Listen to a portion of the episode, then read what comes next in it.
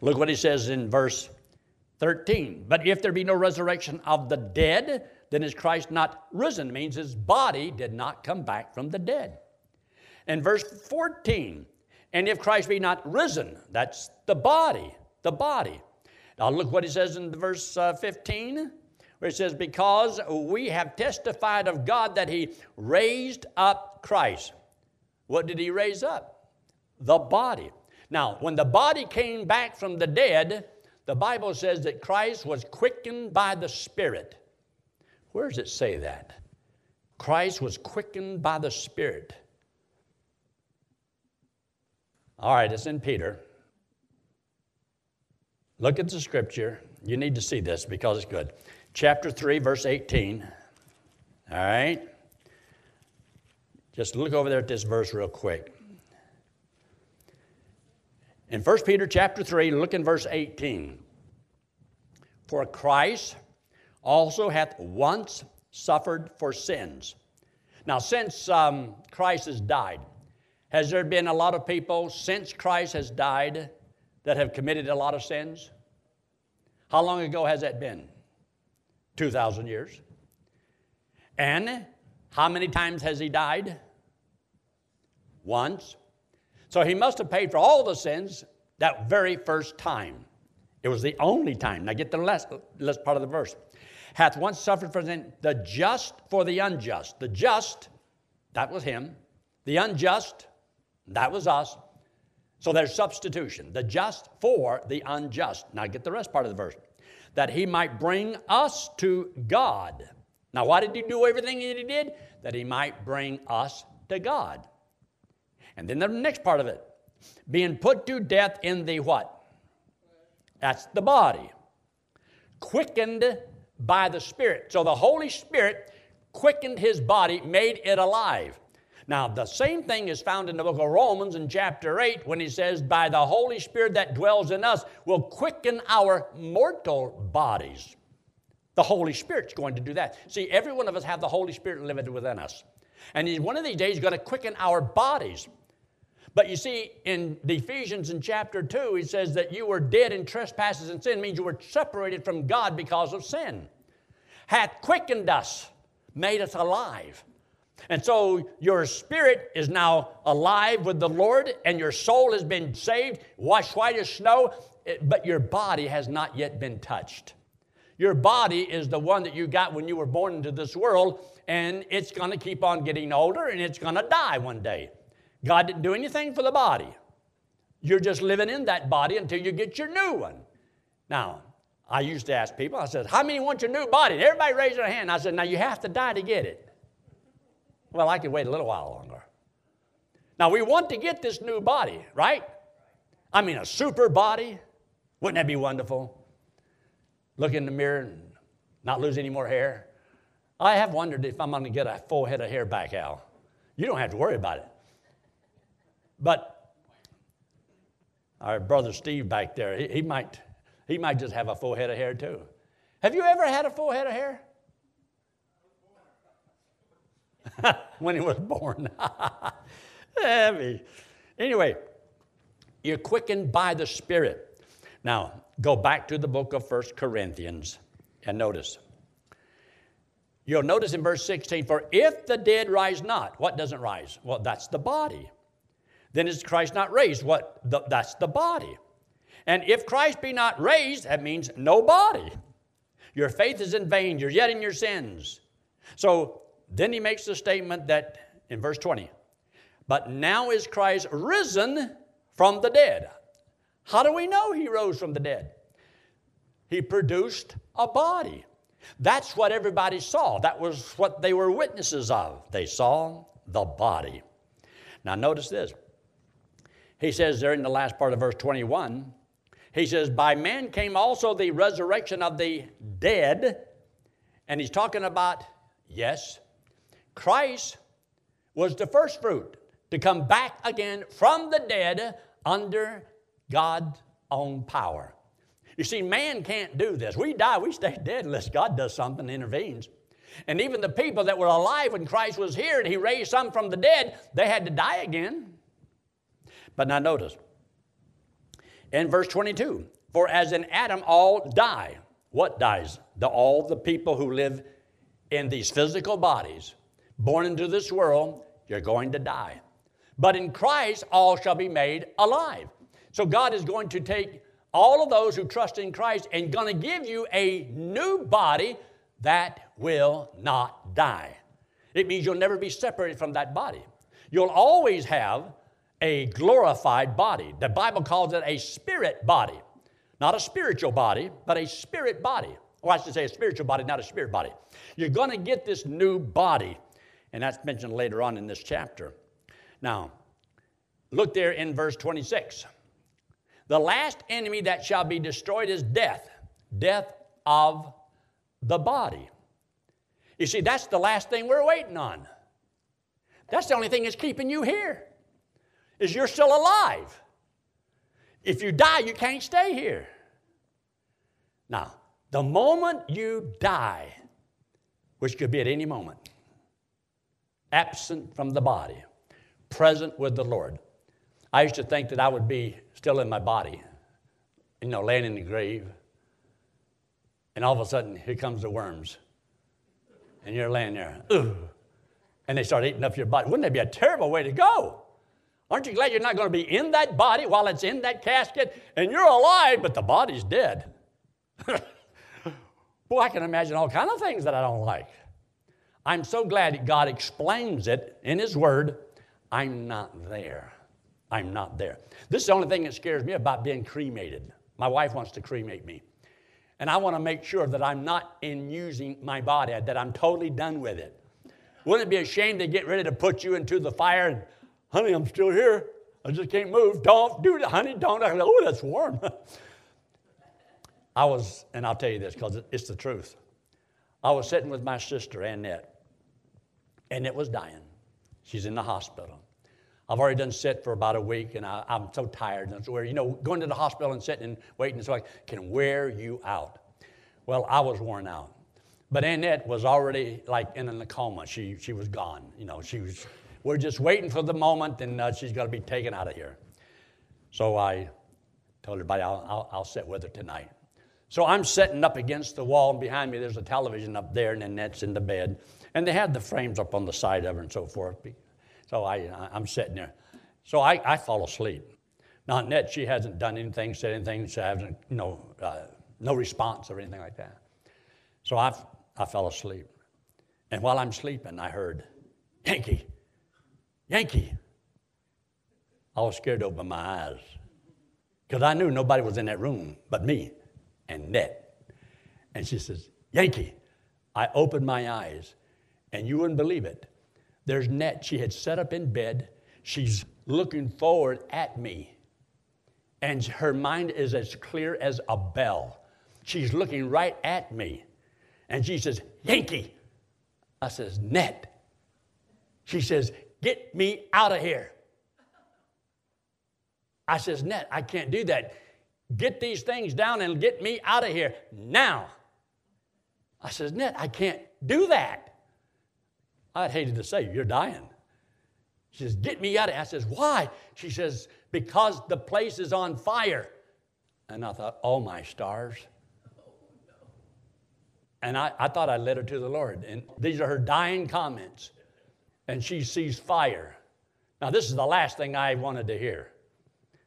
There's fire. The place is on fire. I says, Net, there is no fire. She says, Yes, there is. I said, Where? She says, Right there. And she pointed to the TV, and the TV had a fire on. They had a fire alarm. There was smoke and fire all over the place. I says, Net, that's on TV. And I walked over and I comforted her and laid her back down, and she went back to sleep. We took her to our house, and a couple of days later, you know, she passed away. Scared me to death. And I don't even believe in haints. But you know, that can give you a go to bed. You ever think there was ghosts? You ever have somebody scare you with the boogeyman? Now, remember, there's some things that are not true. When you die, you don't stay around here as a ghost. And you'll have some people talk about their house is haunted and people that used to live here and their ghosts are still here. Now, devils can accomplish an awful lot and deceive a lot and even talk a lot, but when you leave your body, you're gone. Nobody can bring you back. You have this body that you live. So in verse 35, but some say, How are the dead raised up? Talking about what bodies will they have when you come back? With what body do they come? He says, The one that you plant is not necessarily the one that you get back. Some people's bodies are cremated, and some people are eaten up by alligators. Some missionaries have been eaten up by cannibals. Wouldn't you like to be uh, eaten by cannibals? Wouldn't it be wonderful? I mean, how would you feel if there you are and they put you in a pot and they slowly turn up the water and they put the fire in there and it's getting warmer and warmer and warmer? Have you ever pictured yourself in something like that? Thinking, now, how much of this can I take? Would you ask the Lord, Lord, take me on? Oh, that hot. Ooh, that's that. Ooh, that's and water starts to bubbling. Isn't it terrible to think about how you could, how many ways there are to die? Now, I've always thought about when I die, I'm going to die by drowning. I don't know why. It's just that I've had so many incidents where I've been underwater, and I didn't think I'd ever get back up. So even to this day, I never take a bath. I'm lying. I'm lying. I'm lying. I'm lying. It's only a sponge bath. no. Nobody wants to die because there's so many ways that you can die and be in pain. And nobody wants to go through the pain. But we really don't know how we're going to die. We just know that if the Lord tarries, we're going to. But the Bible says we, we're not to fear, not to be afraid. Don't worry about it. Uh, there's a song that they wrote called Dying Grace, a grace I've not needed before. In other words, God has given you grace to face a lot of things in life, but there's a grace that you've never needed before. And God can give you grace at that time.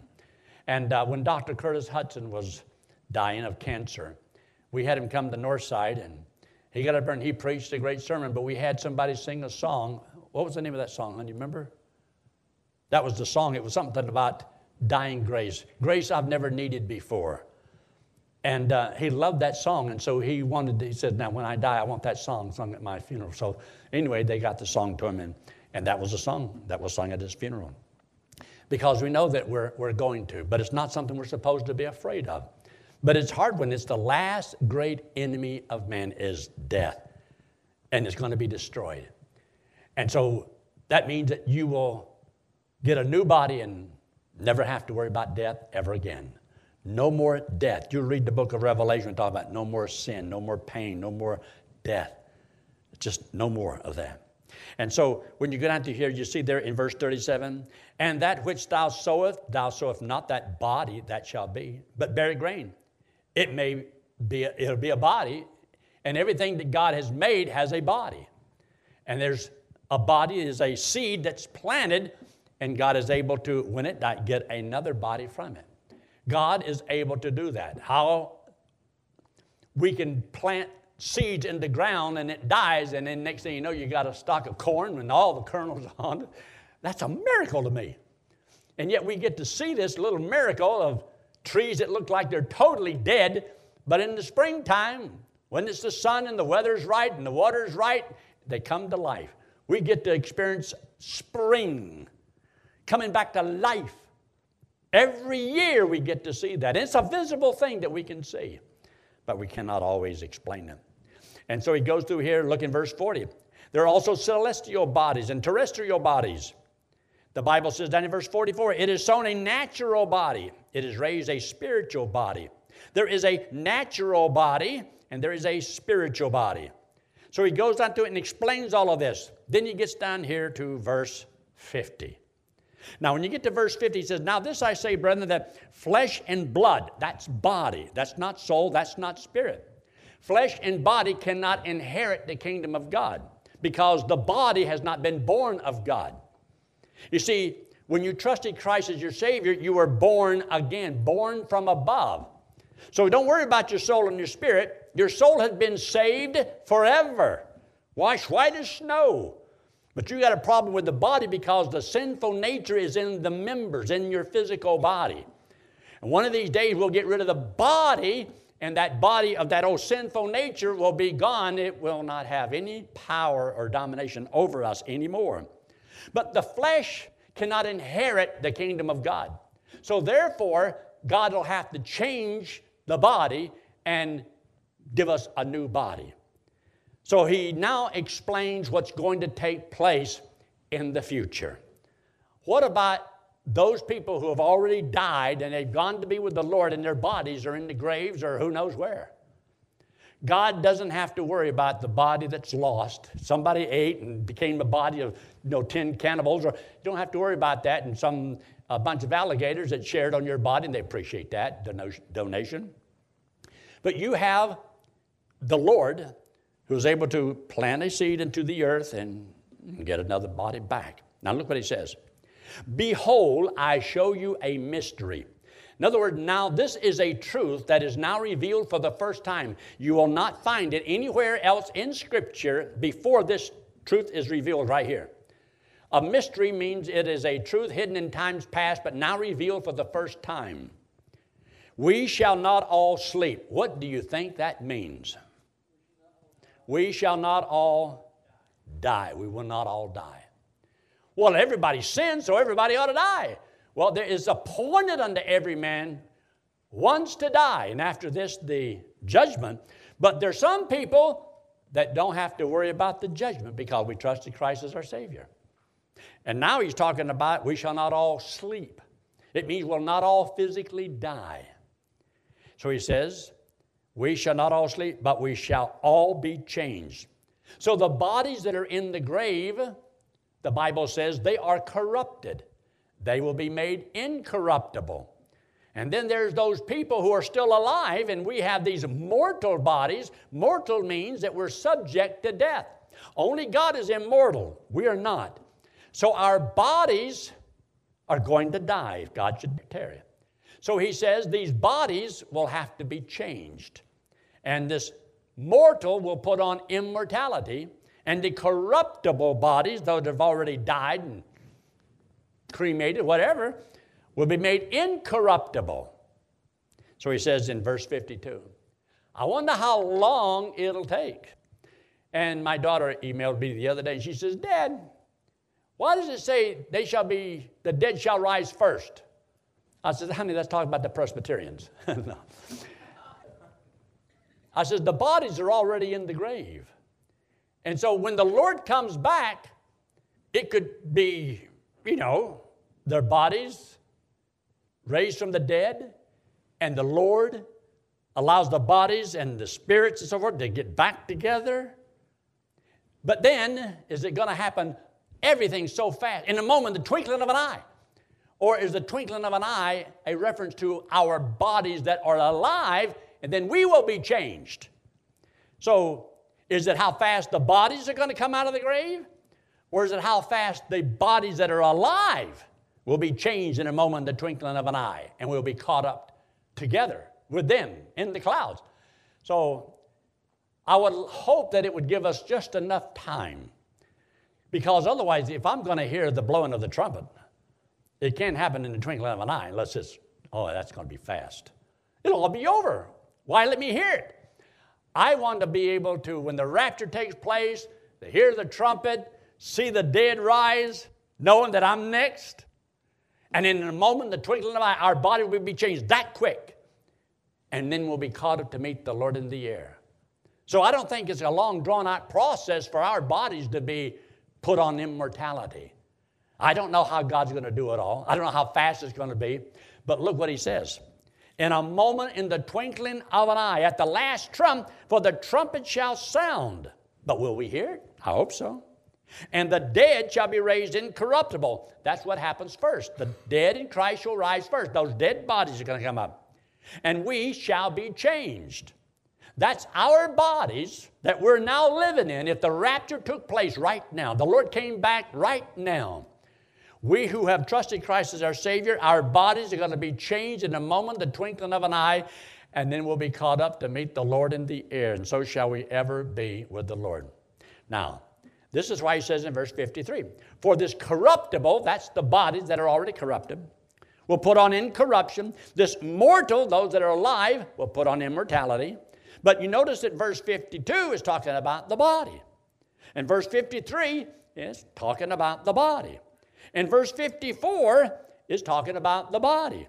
So when this corruptible shall put on incorruption, and this mortal shall have put on immortality, then shall be brought to pass that saying. So this has happened and fulfills the scripture when the rapture takes place. So now, verse 58. Therefore, because all this is true, and you're going to live again. So when you die or how you die is not that important. It's that, that these bodies are going to come back again. Or we may be alive when the Lord comes back and we'll be changed in a moment, caught up to meet the Lord in the air. There is life after death. That's what all this is telling us. And if all of this is true, and how do we have any hope that this is true?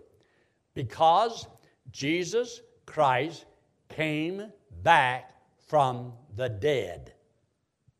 And he was seen. Eyewitnesses.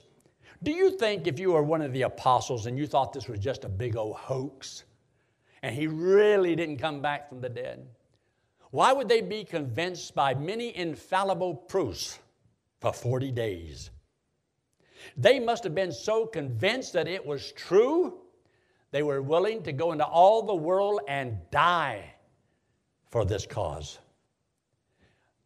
Would you knowingly, was willingly die for something you knew that really wasn't true? If it was just a hoax, I'd say, hey, I'm out of here.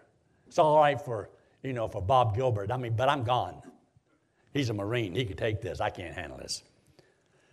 But he says, Therefore, my beloved brethren, be ye steadfast. Why? Because everything he said, it's true. Unmovable. Don't let anything shake you in your faith. You know what you believe? You know why you believe it? Don't let any doubts come into your mind that serving the God is not worth it. It is worth it. Your faith is not in vain. Your preaching is not in vain. Your labor is not in vain. Living for the Lord, it's not in vain. So he says, unmovable, always abounding in the work of the Lord. So, what must God want us to do because of these great truths? Be abounding in the work of the Lord.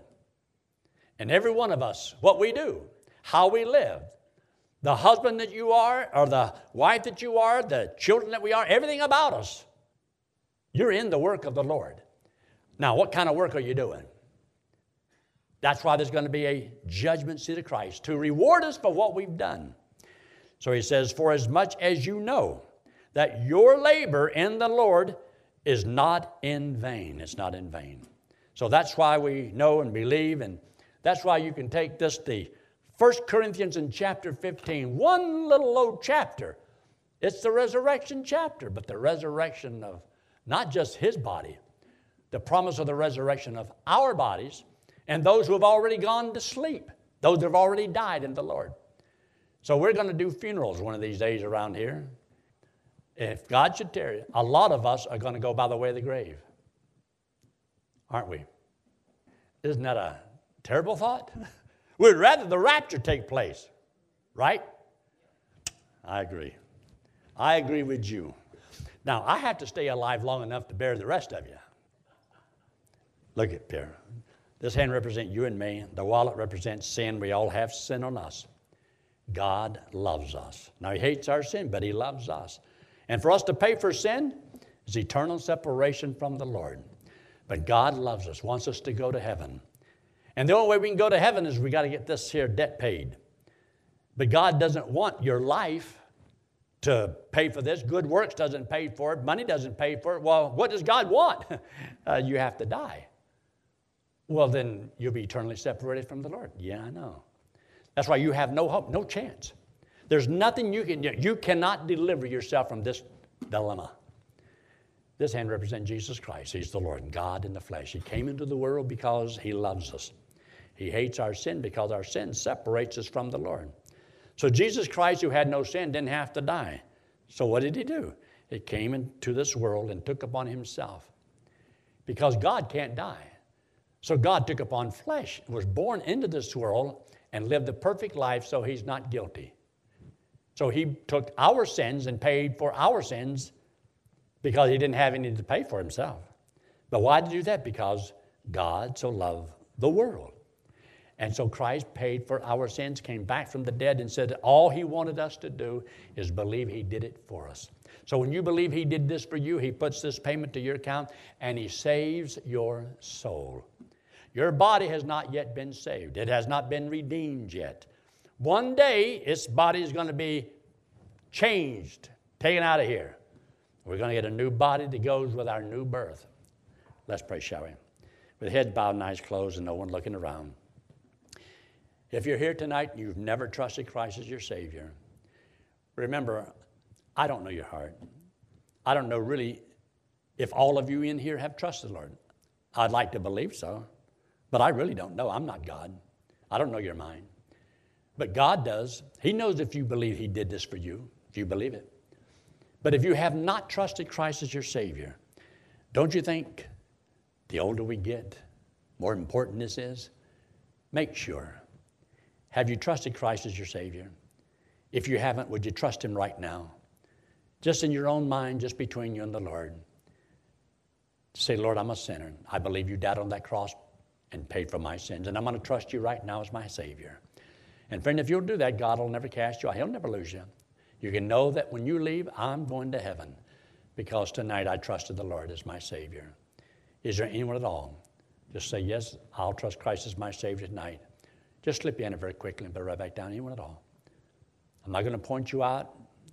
I'm not going to have you come forward. I'm not going to sing 15 verses of Just as I Am. But right where you are, I just ask because I want to know. If you're watching by internet, Right on the screen it says, Yes, I'll trust Christ as my Savior. If I've made sense to you, the gospel makes sense to you, you know and understand that a person would have to be a fool to turn down a free gift. I want you to be wise. Would you make the most important decision you could ever make in your life? Would you right now trust Jesus Christ as your Savior?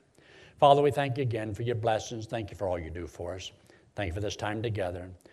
Bless each one. In Christ's name we pray. Amen.